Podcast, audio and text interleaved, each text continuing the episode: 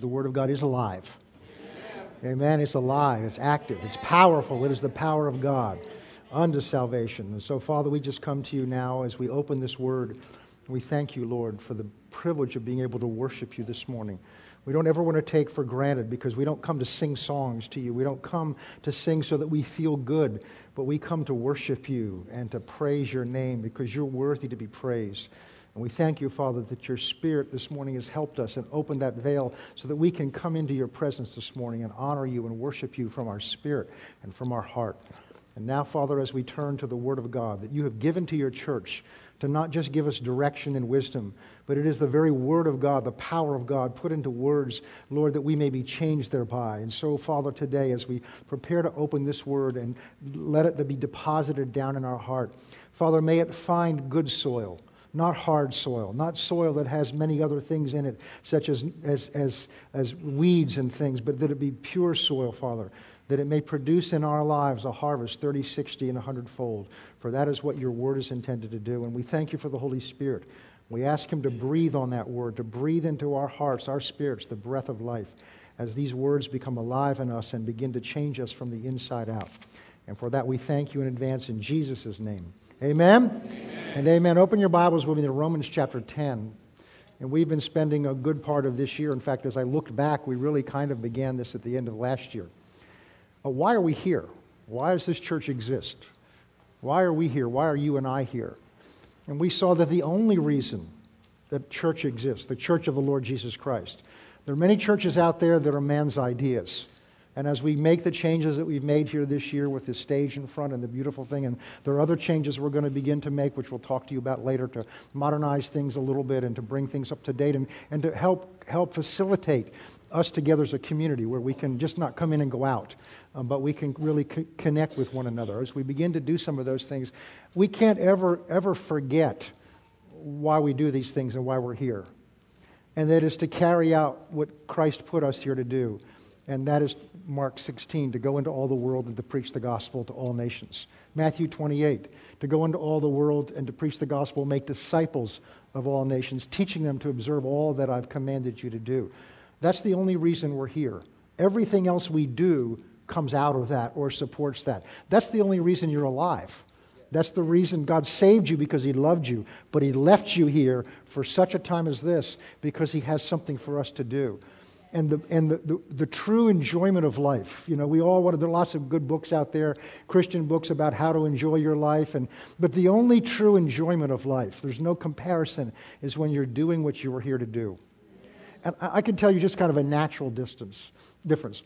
I, growing up, always knew that I was going to be, I mean, from the time I was probably 10 years old, I was either going to be a minister or a doctor. And I wasn't saved, my family wasn't saved, uh, but I had a stepfather that was a lawyer, excuse me, doctor. Did I say doctor?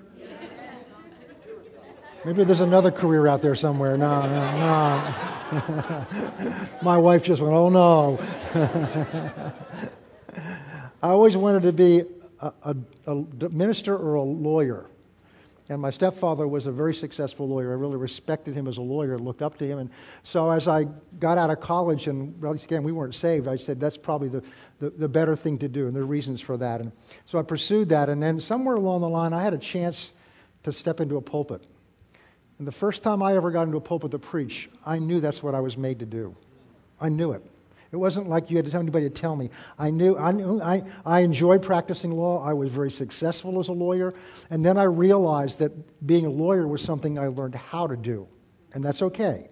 But the moment I stepped into a pulpit and opened this book, I knew that's what I was meant to do. That was the purpose of my life, how, whatever that carried me out or required of me. And I share that because there was such a satisfaction.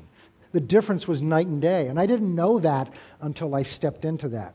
Well, the same is true with our purpose for our life. Not just your profession, but the real purpose for your life and our purpose of all of our purposes is to, is to this commission to share the gospel of Jesus Christ. And we've looked at what the gospel is, it's the good news. And then we've looked at, now we've been looking at what does it mean to preach the gospel? What does it mean to preach the gospel? And we found out that preaching doesn't mean just standing in a pulpit doing what it is that God's gifted me to do, but it means much more than that. It literally means to share the gospel, it means to tell somebody. And so we've been looking at this process that God has designed by which the gospel is transferred from one person to another. God has ordained a method. Man comes up with all kinds of methods and all kinds of philosophies and all kinds of ideas, but the only thing that works is when you go back to the manual, the instruction manual here. And I, you know, I'm one of those people that, you know, if something goes wrong, I want to try to fix it myself. And so I'll try taking things apart, figuring out, and then when that doesn't work, I'll go to find the manual and see what they say in there to do. Well, we have a manual for life, and that is this Bible. It's the instructions that God gave us individually and God gave the church. And when we start doing things that sound good, that attract large crowds, that look successful on the outside, I keep going back to, but is it what the manual says we're here to do? Is it what the manual says here to do? Because man can come up with great ideas. It doesn't take a lot to create a crowd. You can have a huge church that's burgeoning with people, but the question is, are we doing what we're here to do? We could have 10,000 people with, you know, in part of this church with 12 satellites all around, which has become very popular, and all campuses and all, you know, we can create a crowd by all kinds of things, but are we doing what we're here to do? Jesus said, What does it matter if you gain the whole world and you lose your soul. If you're successful in the world's eyes and you have billions of dollars and own all kinds of places and can do anything you want and you're even blessing all kinds of people, but you, he doesn't have your soul, you're not living for him, then you have nothing. Well, the same is true of a church. The same is true of a church. And so this is what we're looking to do. We're going back and looking at this. And so in Romans chapter 10, there's, there's the instructions for how this sharing of the gospel works. And it's important to understand it because we have a part to play in this, and God has a part to play in this. And as I shared with you before, we cannot do God's part. And this is where many people struggle and fail because they're trying to get their relatives saved. They're trying to get their neighbors saved or their for their people that they work with. They're trying to get them saved, and you can't get anybody saved. You didn't get yourself saved. So we can't do God's part. And God won't. And what we're going to see this morning is He, he can't do our part. So our part is critical. God will always do His part. But He cannot do our part. So there's a part we have to play, and we need to understand what that is. And we see that here laid out in Romans chapter 10. And we began to look at this last time, and we're going to look at an example today that I believe makes things very clear for us. We're going to pick up in Romans 10, verse 13. For whoever calls upon the name of the Lord shall be saved. And we look at the word called upon, and we saw that it doesn't mean just say, Hey, Jesus, please save me. It literally means to, to, to appeal to as a, as, a, as a lawyer would if he lost his case in the trial court, he would appeal to the appellate court. He would appeal to a higher authority to, to, to reconsider the judgment and change the verdict. And as we looked at last week, that if you and I stood before the judge of our souls before we came to Christ, the verdict is guilty. The verdict is guilty. But when you called upon the Lord, you appealed to a higher authority. You appeal to the ultimate court, which is the, the, the cross. And, and by appealing to that, he changed the verdict. Although you're guilty, he took that guilt upon himself, and he took that guilt and gave you his innocence. So that when you stand before the judge of all souls now, the verdict is innocent because the price has been paid. So to call upon the name of the Lord isn't just to say the name Jesus, it's to really call upon him from the heart. And whoever shall call upon the name of the Lord shall be saved. That's God's promise. So our role of getting saved is to call upon Him. His role then is to save us. And of course, He's already paid it, so He will do that. And He says, whoever calls upon the name of the Lord. So there's no restriction. This is not just for the, the, the this, this is not just for the highly educated and the intelligent. It's not just for the lowly, the uneducated. God's kingdom is open to whosoever will. John 3:16 Whosoever shall believeth upon him shall not perish. The door is open, the price has been paid for everybody. And the question is are you a whosoever? Are you a whosoever? The whosoever means it's your choice. Whosoever shall call upon the name of the Lord shall be saved. And now he's going to talk about this process of how do they call upon him? What brings somebody to call upon his name? Verse 14. How shall they call upon him in whom they've not believed? So, in order to call upon him, you have to believe something. Well, we saw that earlier in Romans chapter 10. It says you have to believe that God has raised him from the dead and you confess with your mouth that Jesus is Lord. So, you have to believe something about him because you won't call on somebody that you don't believe exists. I had a situation lately where I was sharing this with, the, with, a, with a relative who was going through a tremendous struggle, and I was sharing some, some of this with him and what Jesus has meant in my life. And I got, got this relative right up to the point of, of praying with me, and he, was this, he would repeat the prayer until it came to believing in Jesus. And he said, I can't say that because I don't. And that was the block there. He couldn't make that jump at this point yet. He will. Couldn't make that jump to saying, I believe in him. And so, so the believing, how can you call on somebody if you're sincere unless you believe they exist. Hebrews 11:6 says, "In order without faith it's impossible to please God, because in order to come to God you must believe he exists and that he's a rewarder that he won't disappoint you of those that diligently seek him." So the beginning is for them to call on God, call on Christ, they have to believe that he exists and who he is. They have to believe that. So how can they call on somebody whom they've not believed and how shall they believe in him of whom they've not heard? Now that goes down to verse 17 that says, faith comes by hearing, and hearing by the word of God. So how can they believe on somebody in whom they've not heard? And how can they hear without a preacher? Somebody to tell them. Now the word preacher, again, that has connotations to us. And the connotation it has is somebody's doing what I'm doing right now. Stands before, before, behind a pulpit or is on TV and is preaching to you, telling you what you must do. You must repent, you must get saved. And there's a time where that is what it means. But it means far more than that. The term preacher, as I was shared with you last week, means a herald, H E R A L D. Hark the herald angels sing. Now you know why I don't sing up there. So. And remember when, when, when Jesus was born in Bethlehem, angels appeared to the shepherds announcing something. They were declaring something. They were heralding, announcing. And in the old days, when a king or a dignitary was going to come through a community, they wanted him, people to recognize that he was coming, so they didn't send out texts, they didn't send out emails, they didn't get on TV with a special announcement with a scroll going across the bottom, because obviously they didn't have any of those methods. So the king or the dignitary or the magistrate would send a herald in, ahead of them to, to blow a trumpet or make some kind of noise and then make a declaration announcing, Come on out because in two hours the king is coming or someone is coming that you need to see. They would make a noise and a declaration. John the Baptist was a herald. He came to prepare the way for the Lord. He came to announce something. He said, I'm not the one I'm announcing. I'm just a voice crying out in the wilderness. A voice crying out in the wilderness saying, Prepare ye the way of the Lord. So he was announcing that there's one coming. So God always announces something before he's going to do it. But we have to have ears to hear. That's what Isaiah talks about. He said they had ears to hear, but they didn't hear. They had eyes to see, but they didn't see. Lest it should enter their hearts and they should repent, and I should heal them, save them. Okay, so that's what a herald is. So, how are they going to hear unless somebody tells them?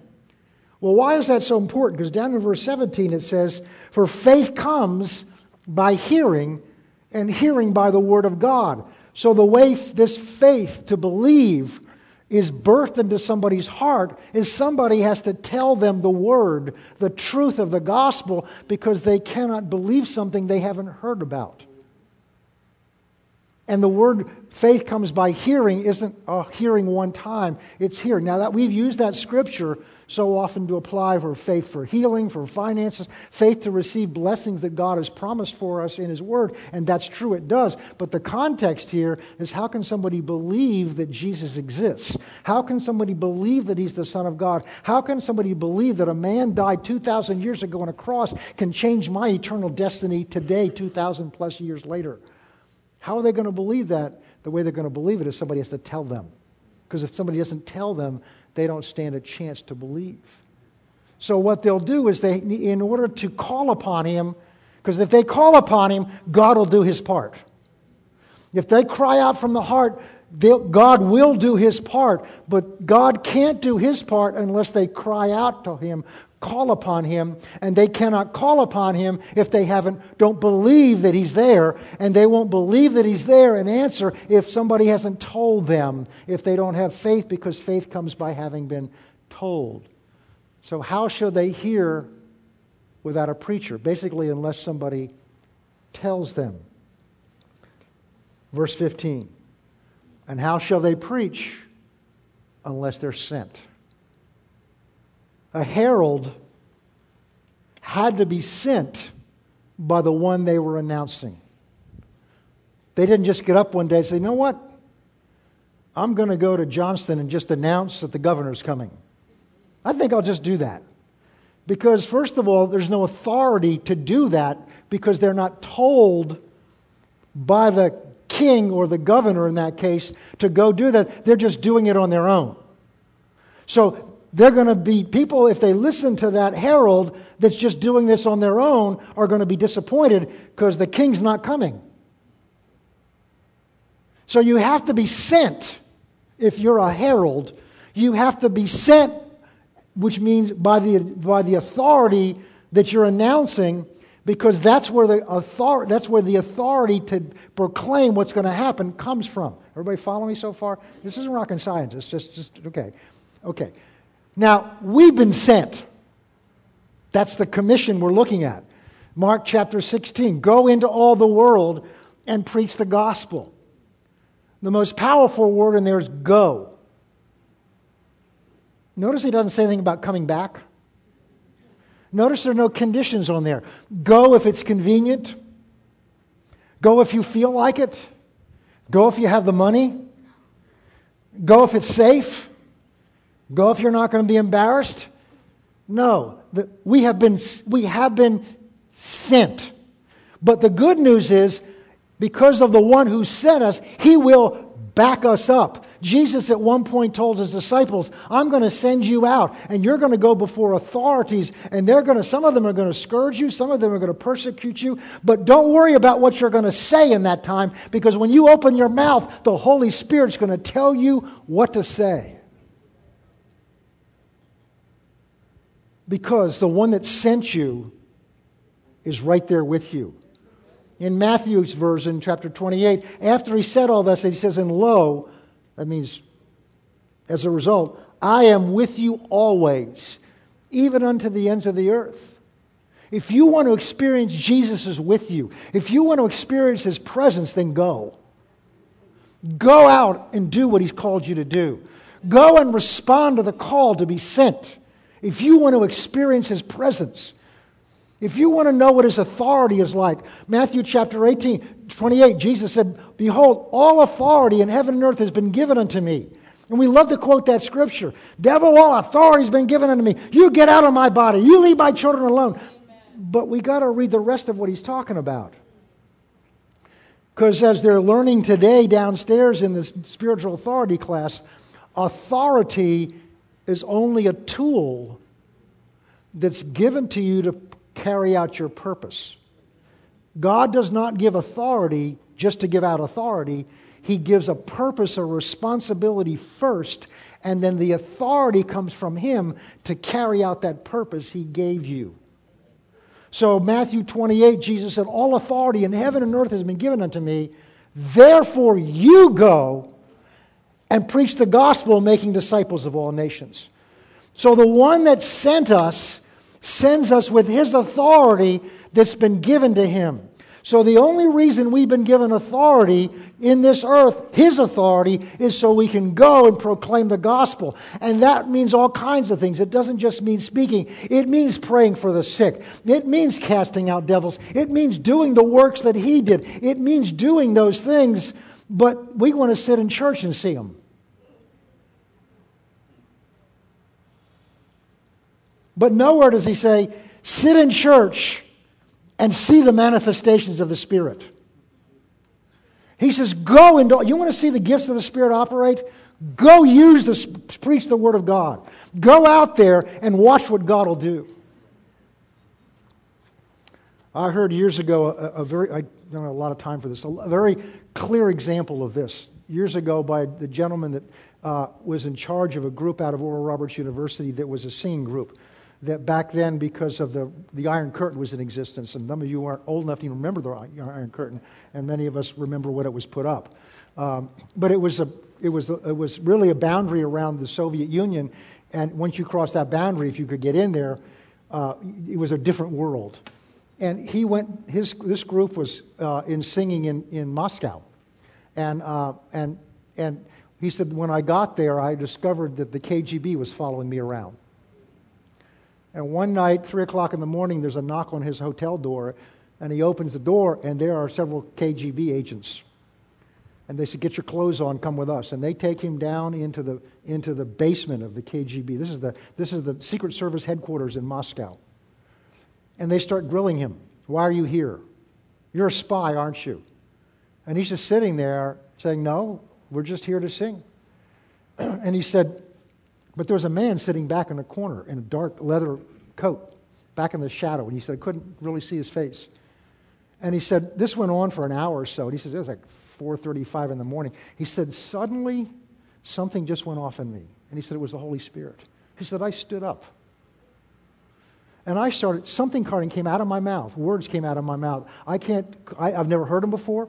I began to speak with authority out of my mouth, and they stopped.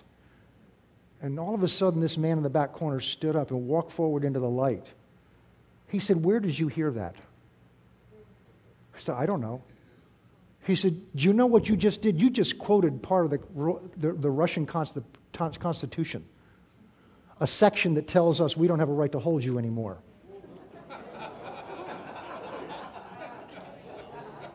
How did you know that? He said, The Holy Spirit told me what to say.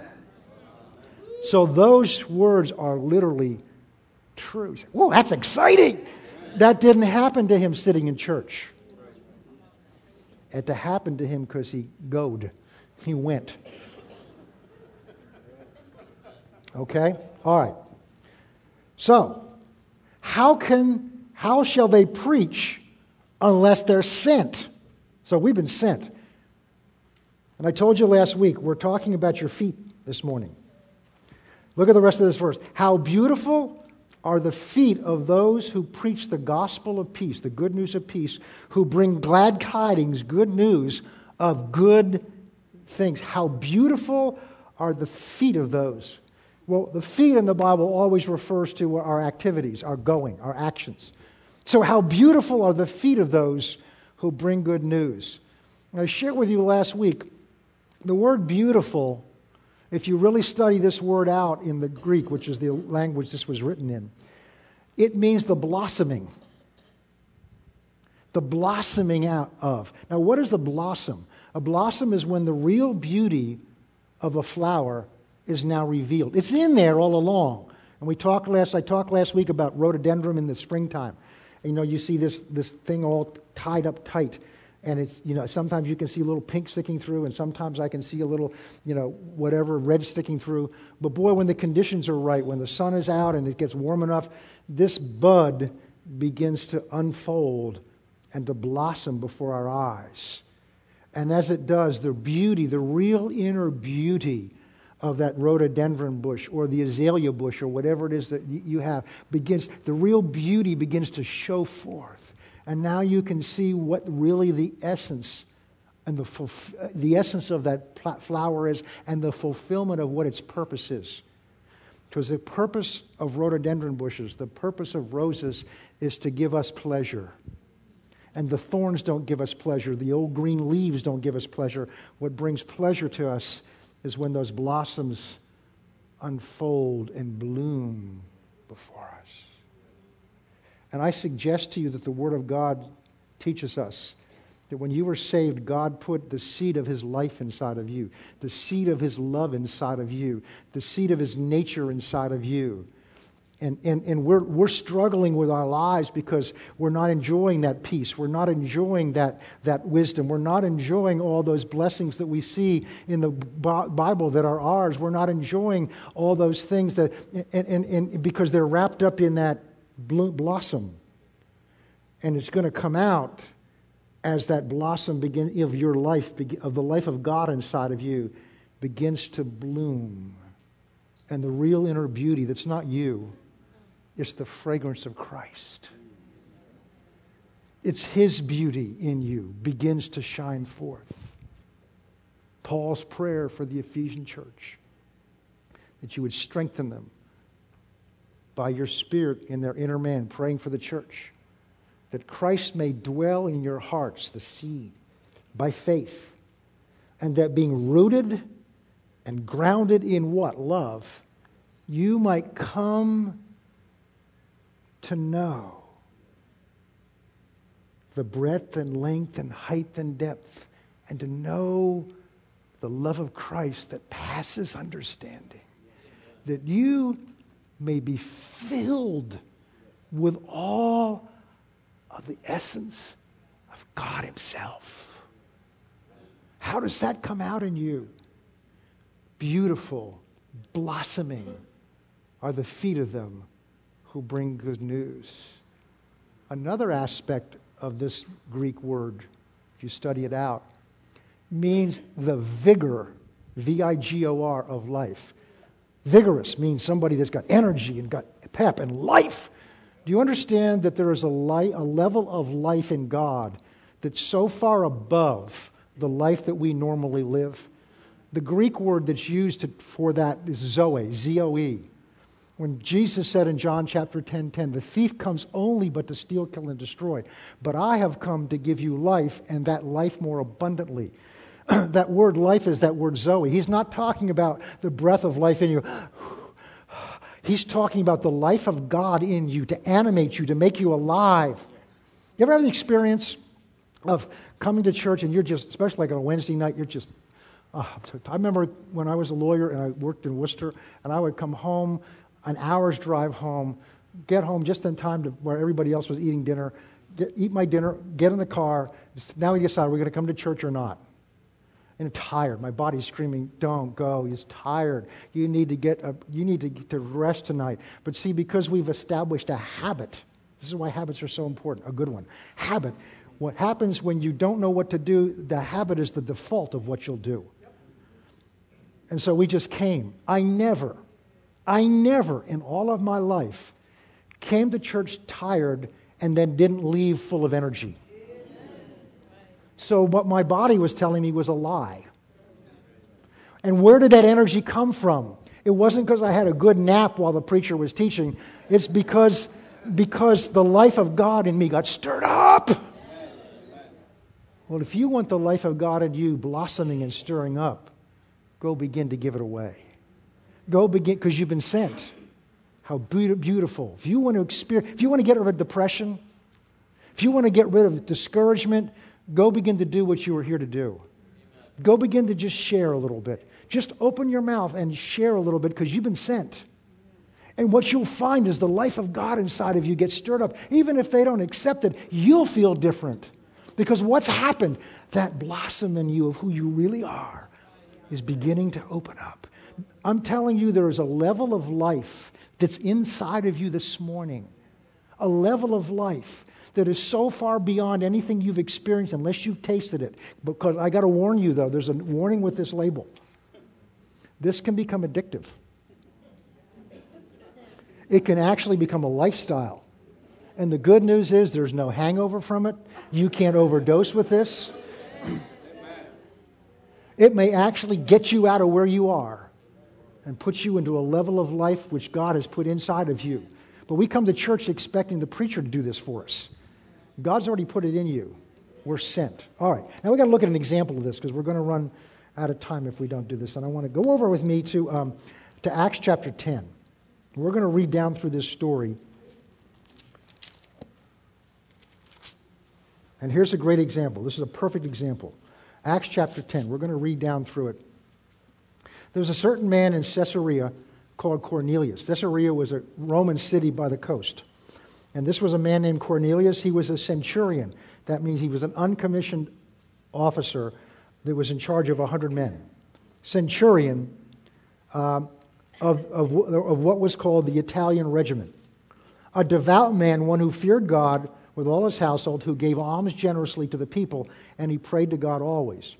About the ninth hour of the day, he saw clearly in a vision an angel of God coming and saying to him, Cornelius. And when he observed him, he was afraid, and he said, What is it, Lord? And so he said to him, Your prayers and your alms have come up as a memorial before God. Isn't that nice to know? Your prayers and your giving comes up before God as a memorial. Now, this is the instruction of the angel. Now, send to Joppa, that's another city on the coastline south of there, about 30 miles south, for Simon, whose surname is Peter. That's Peter the apostle. He's lodging there with another Simon, a tanner, whose house is by the sea, and he will tell you what you must do. And the angel spoke, uh, when the angel spoke to him, the angel departed, and Cornelius called two of his household servants and a devout soldier from among those who waited on him continually. He explained to them all these things, and then he sent them, he sent them, he sent them, he sent them to Joppa. Verse 9. The next day, as they went on their journey and drew up to the city, Peter went up on the housetop to pray about the sixth hour. That's about noon. And he became hungry and he wanted to eat. And while he made ready, he fell into a trance.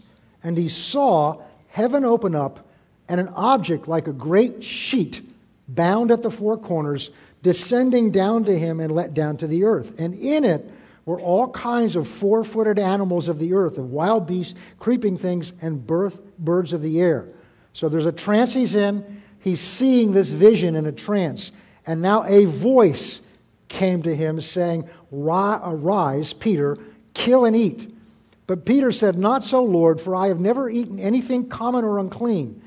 And the voice spoke to him again a second time, saying, What God has cleansed, you must not call common. This was done three times. And again, the object was taken up into heaven. Now, verse 17 while Peter wondered within himself what this vision was, which he had seen meant, he doesn't know what this means. Behold, the men who'd been sent, everybody say sent, sent. by Cornelius had made inquiry for Simon's house and stood before the gate. And they called and asked whether Simon, whose surname was Peter, was lodging there.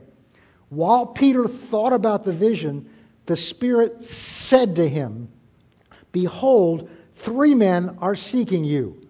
Arise, go down, and go with them, doubting nothing, for I have sent them. And Peter went down to the men who had been sent from Cornelius, and he said, Yes, I am he who you seek. For what reason have you come? And they said, Centur- Cornelius the centurion, a just man who fears God, has a good reputation among the Jews, and was divinely instructed by a holy angel to summon you to his house and hear words from you. Then he invited them in. They lodged there, and the next day Peter went with them to Joppa, and some of the brethren went with him. Verse 24 And the following day they entered Caesarea. They, and Cornelius was waiting for them, and he called together the relatives and close friends, and because he didn't know what he's going to hear. And Peter was coming in, and Cornelius met him and fell down at his what? Fell down at his what? His beautiful feet. And worshiped him. Peter lifted him up and said, Stand up. I'm a man just like you are. And as he talked with them, he went in and found them who had come together. Verse 28. And he said to them, He said to them, He said to them, You know how unlawful it is for a Jewish man to keep company with you or to go into another nation, but God has shown me that I should not call any man common or unclean. Therefore, I came without objection as soon as I was sent for, and I asked them, For what reason have you come and sent for me? And Cornelius said, Four days ago, I was fasting until this hour and at the ninth hour I prayed in my house, and behold, a man stood before me in bright clothing. Verse 31. And Cornelius and said, Cornelius, your prayer has been heard. Your alms are remembered in the sight of God. Send therefore to Joppa and call Simon, whose name is Peter. He's lodging at the house of Simon a tanner by the sea. When he comes, he will speak to you. So I sent to you immediately, and you have done well to come. Now, therefore, we are all present before God to hear the things commanded you by God. Isn't this interesting? Now, let's think about this a second. Back in verse 3, while Cornelius is praying, an angel appears to him. Now, that's supernatural, right? An angel, you don't see an angel every day. You may see them, but you don't know they're angels. An angel appeared to, to Cornelius and said, Your prayer has been answered, basically. And he tells him, the angel speaks words to Cornelius telling him to go to Joppa and call for a man named Simon, tells him where he's dwelling. And when he comes here, he will speak to you. So it's not like this angel can't speak. Because it says in verse, verse 3 the angel spoke to Cornelius. So you've got an angel that God has sent to speak to Cornelius. And what he's telling Cornelius is you need to go send to Joppa, because over in Joppa is a man called Peter, and have him come so that he can come all the way back up here to Joppa and speak words to you. Wait a minute, the angel's there. Is it because the angel doesn't know what the information is? Oh, not at all. The angel knows exactly what Cornelius. Cornelius is praying. Cornelius, listen carefully. Cornelius is calling on the name of the Lord. I don't know what all this means. I'm calling on the name of the Lord. I don't know anything except I believe in God and I'm calling upon Him. God hears the cry, sends an angel to begin to tell Cornelius what he has to do in order to respond to God. Because God's ready to respond to his call. And the angel speaks words to him. But the angel obviously is not sent to speak the words of the gospel, or he would do it right then. So obviously, God can't just tell him what he needs to know or has chosen not to do it that way. So, what the angel tells him from God is, You need to go hear from a man.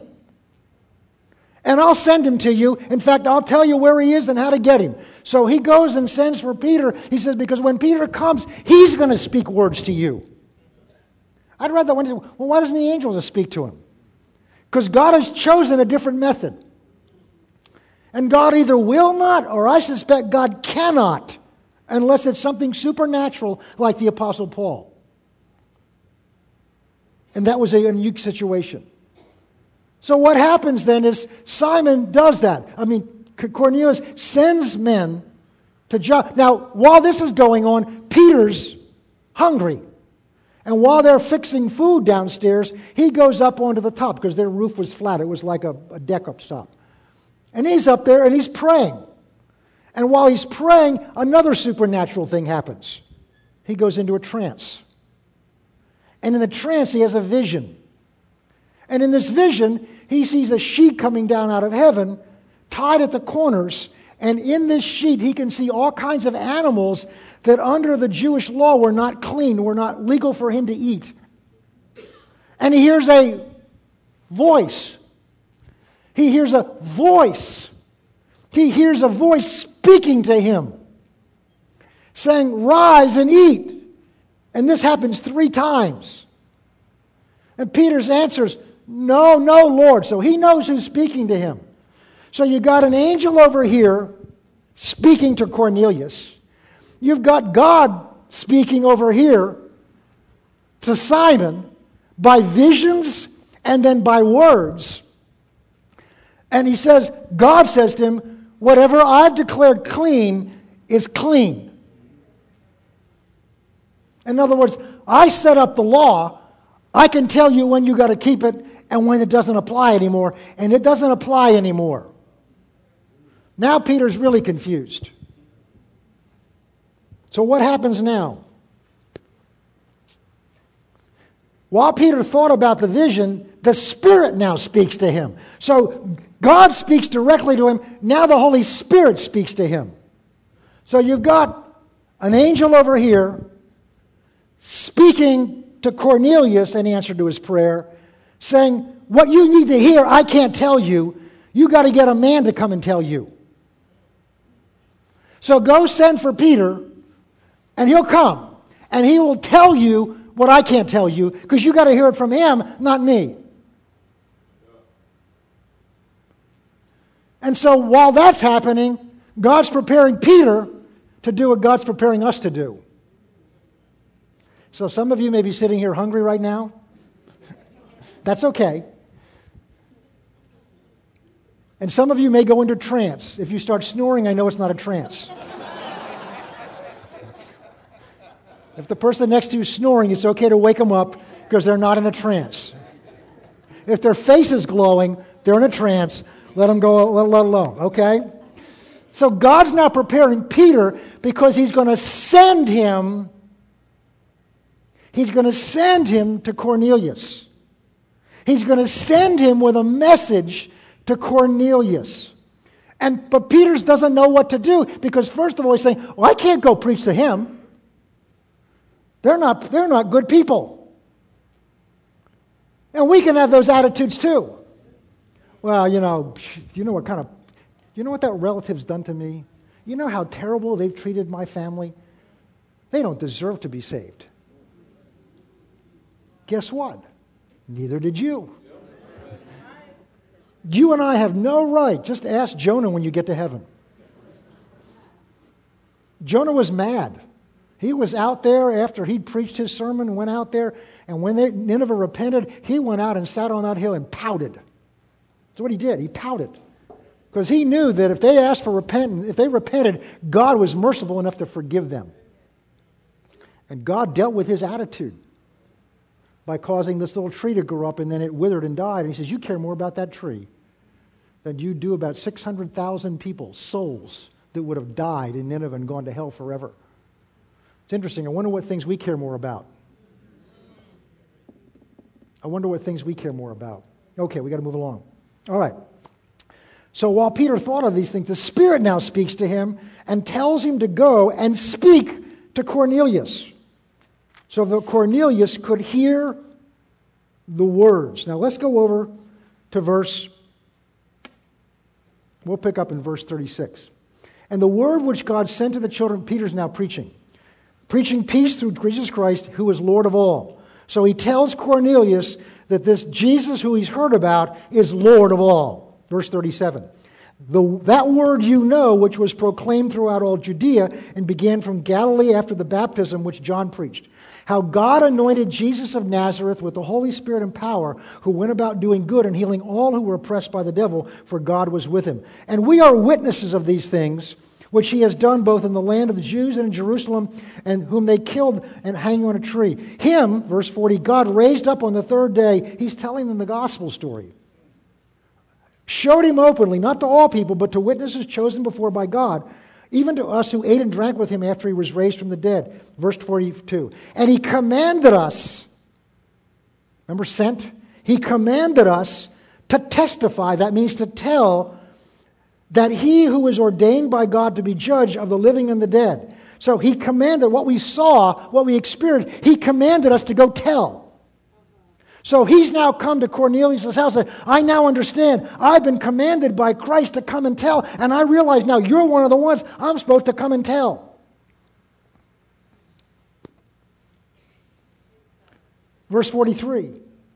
To him, all the prophets witness that his, through his name, whoever believes in him will receive remission or forgiveness of sins. That's the gospel. Whoever believes. How shall they call upon him in whom they've not believed? How shall they believe unless they've not heard? They've now heard, and now they believe because they've heard. And now watch what happens.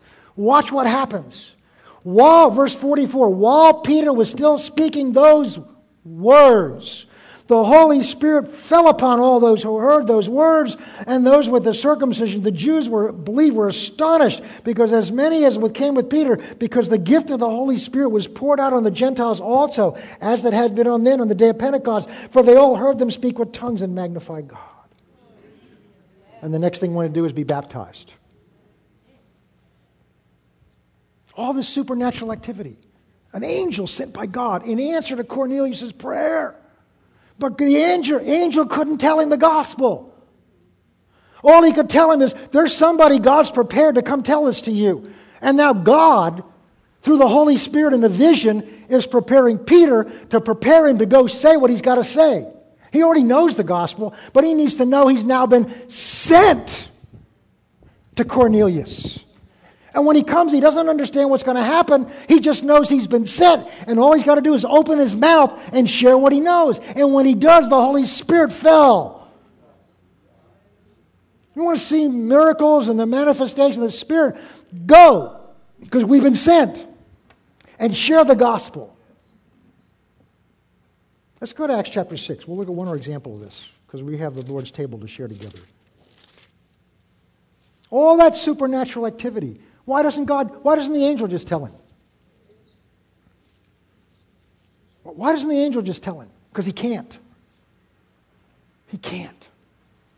Because faith comes by hearing from another man the words of God spoken. And you and I are called. We're sent to some Cornelius somewhere. This is a story about an Ethiopian eunuch. Acts chapter 8, excuse me, I'm sorry. I know why I, I know why I said 6. Acts chapter 8. It's a story of an Ethiopian eunuch, and we'll have to kind of summarize here. Starting in verse 26, an angel of the Lord speaks to Philip. So here's again supernatural activity. Arise and go to the south along the road which goes down as far as Gaza. That's the desert. And he rose and went, and behold, a man of Ethiopia, an Ethiopian eunuch, with authority under Candace the queen, who had charge of all the treasury, had come to Jerusalem to worship. And he was returning, he was sitting in his chair, and he was reading Isaiah the prophet. And the Spirit spoke to Philip and said, Go, there it is again, go, go, and overtake this chariot. So Philip ran to him and heard him reading the prophet Isaiah and said, Do you understand what you're reading? He said, How can I understand unless someone guides me? He's got the Word of God. How can I understand unless someone speaks to me and helps me? And he said to him, and he asked Philip to come and sit with him. And the place of the scripture which he read was this He was led as a sheep to the slaughter, as a lamb before his shears is silent. So he opened not his mouth, and his humiliation and justice was taken away. Who will declare to this generation, for this life is taken from the earth? And so, as the eunuch answered, Philip said, I ask you, of whom does this prophet, of this, of himself, or of some other man? And Philip opened his what? He opened his what? He opened his mouth. He spoke. He preached. He declared. Because he was sent by the angel, verse 26. He opened his mouth, and beginning at this scripture, he preached, shared, explained Christ to him. And now, as they went down on the road, they came to some water. And the eunuch said, See, here's water. What hinders me to be baptized?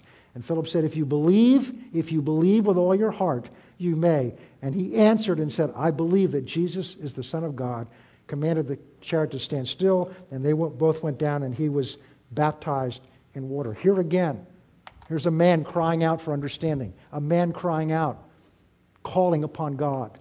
And God can't answer him directly, but God is, answers him by speaking to Philip and saying, There's a man over here. He needs to hear what you have to say. He needs to hear what you have to say. So go, catch up with his chariot, overtake his chariot. And then he begins this conversation with him. Do you understand what you're reading? No, I don't. How am I going to understand who this man's talking about unless somebody, somebody, unless somebody, unless somebody tells me? And when, Phil, when Philip told him, he then could believe. And when he believed, he crawled upon the name of the Lord and he was saved. I wonder today who there is in our lives, who there is in our family, who there is in our workplace, who there is around us, who there is in our neighborhood that secretly at night, they may not know what they're doing, like this, the, the eunuch didn't quite know what he was doing. Cornelius did, he just knew in his heart there was a cry for help to God. They were lost, lonely, alone. Somewhere there's people around us, all around us, there are people calling out, asking for help. And God is answering them. And his answer is you and me. His answer is you and me. He's calling us, preparing us, because he wants to send us to them because the answer to their prayers, the answer to whosoever shall call upon the name of the Lord, is you and me being sent because they can't call upon him unless they believe in who He is. And they can't believe unless somebody goes and tells them. We're not responsible for whether they get saved or not. We're responsible for telling them. We're responsible for telling them. Because God can't. He hears their cry. He's moving to do, to answer their cry, but He needs somebody. He needs somebody. He needs somebody to open their mouth, to go and to tell others. And my wife just spoke to me last year and reminded me what a perfect time of year. What a perfect time of year to be looking at this. A time when people's hearts are open to giving, people's hearts are open to family. For some people, this is a very difficult time of year because either they don't have family and they're alone, or their family's so far away, or their family may be right next door and nobody's talking to each other. This is a very wonderful time, but a very challenging time for people. And I believe with all my heart there are people out there today, or as they get into the season, that in their heart somewhere are crying out, is there, is there some other way? Is, is this all there is? Is there an answer? They may not put it in words like you and I would, or even Cornelius would, but there's a cry of their heart God hears. And he can't answer that directly. But the way he'll answer that is by sending us, sending just the right person across their path. But it's not enough to be sent. We have to be willing to share what God's done in our lives. The wonderful thing about the gospel is you're already an expert on it because you know what He's done for you. And nobody can argue with what He's done for you. They can argue theology, but they can't argue with what God's done for you, what Jesus has done for you. And that's the most powerful way of sharing the gospel there is. This is what Jesus has done in my life. This is who He's meant to me, and this is what He means to me. How can they go? How can they believe unless they've heard? How can they hear unless somebody preaches to them? How can we preach unless we're sent? And those that are sent, how beautiful, how warm, how, come on, right? How beautiful, how, see, your, your, your purpose is to blossom. You'll blossom as you begin to respond to the call and do what we're here to do. All the other things we do are to support the blossom. But the real purpose of your life is to blossom in front of whoever God puts you. And that fragrance of Christ in your life, that fragrance of the love of God, of the mercy of God in your life will catch somebody's nose, catch somebody's uh, senses, and they'll be drawn as a bee is drawn to draw from the nectar that the flower didn't produce. It came up from the fruit and out through the stem. Let's pray. Father, today we thank you for your goodness and grace in our lives. Pray this morning, Father, that this truth of why you put us here would get down so deep in our hearts, Lord, that we feel compelled to go do it, respond to the call. Father, help us to hear the call, the cry of others around us. Hear what you hear, Father, in our hearts, and to be moved. Soften those difficult areas of our heart that we may be able to respond in Jesus' name. Amen.